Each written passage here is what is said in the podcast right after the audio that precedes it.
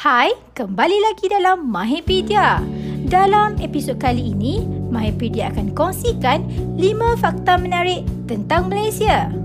Untuk mengetahui lebih lanjut apakah 5 fakta tersebut, teruskan bersama kami hingga ke akhir video.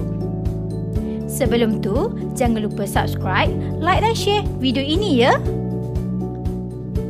Yang pertama, Kuala Lumpur merupakan ibu kota kilat di dunia.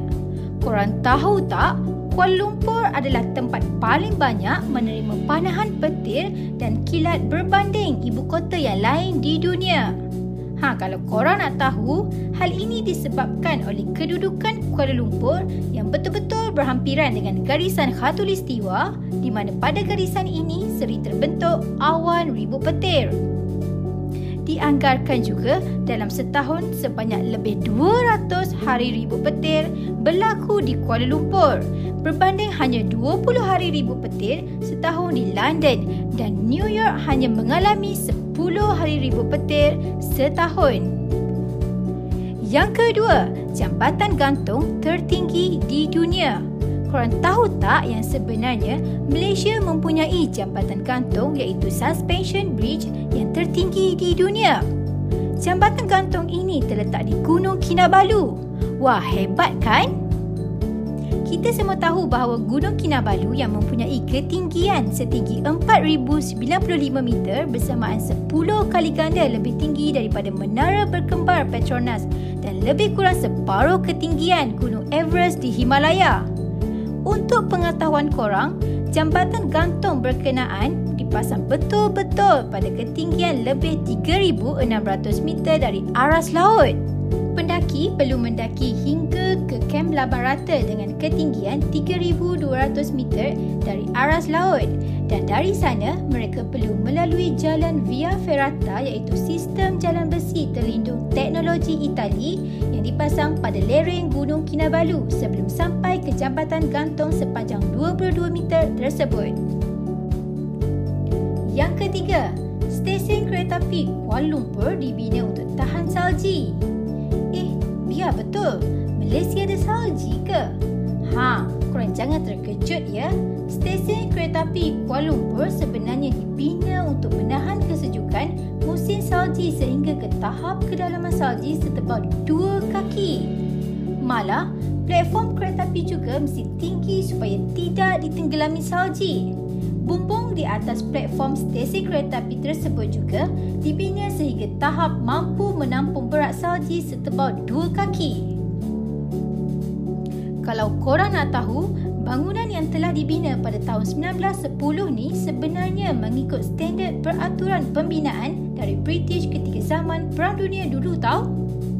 Ketika itu, arkiteknya iaitu Arthur Benningson Hubback iaitu seorang bekas Brigadier General British zaman Perang Dunia Pertama terpaksa mengikut peraturan pembinaan yang telah ditetapkan oleh pihak berkuasa British walaupun negara kita adalah sebuah negara beriklim tropika.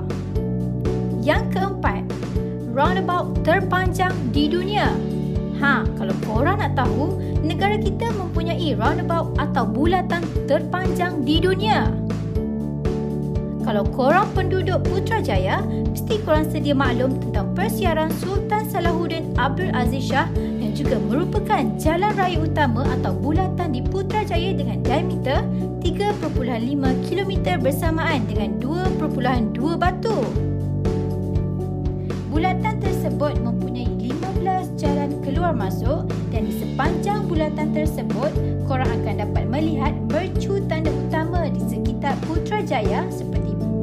Kerajaan Persekutuan, Masjid Putra, Istana Melawati dan juga Dataran Kemerdekaan Putrajaya. Yang terakhir, nama saga daripada permainan Scrabble. Ha, korang tahu tak usaha pencarian nama sesuai bagi kereta pertama negara kita telah bermula sejak 1984. Ketika itu, Proton telah mengumumkan pertandingan menamakan Kereta Nasional kepada orang awam. Pertandingan tersebut telah menerima lebih daripada 100,000 penyertaan. Daripada 100,000 penyertaan tersebut, akhirnya syarikat Proton telah memilih staf Sarjan Ismail Jaafar dari Pulau Pinang sebagai pemenang. Beliau telah memberi cadangan nama Saga sebagai nama kereta nasional tersebut.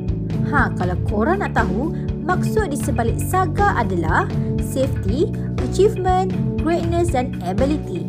Menurut Sarjan Ismail atau lebih dikenali sebagai Sarjan Saga, Beliau mendapat ilham nama tersebut ketika sedang bermain permainan Scrabble bersama rakan-rakannya.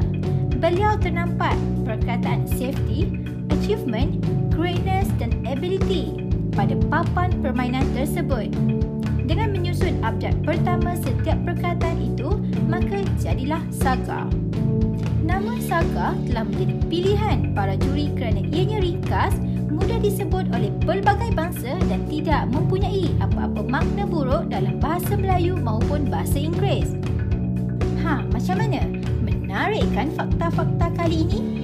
Video ini membuktikan yang sebenarnya Malaysia merupakan sebuah negara yang unik dan penuh dengan fakta dan sejarah yang menarik.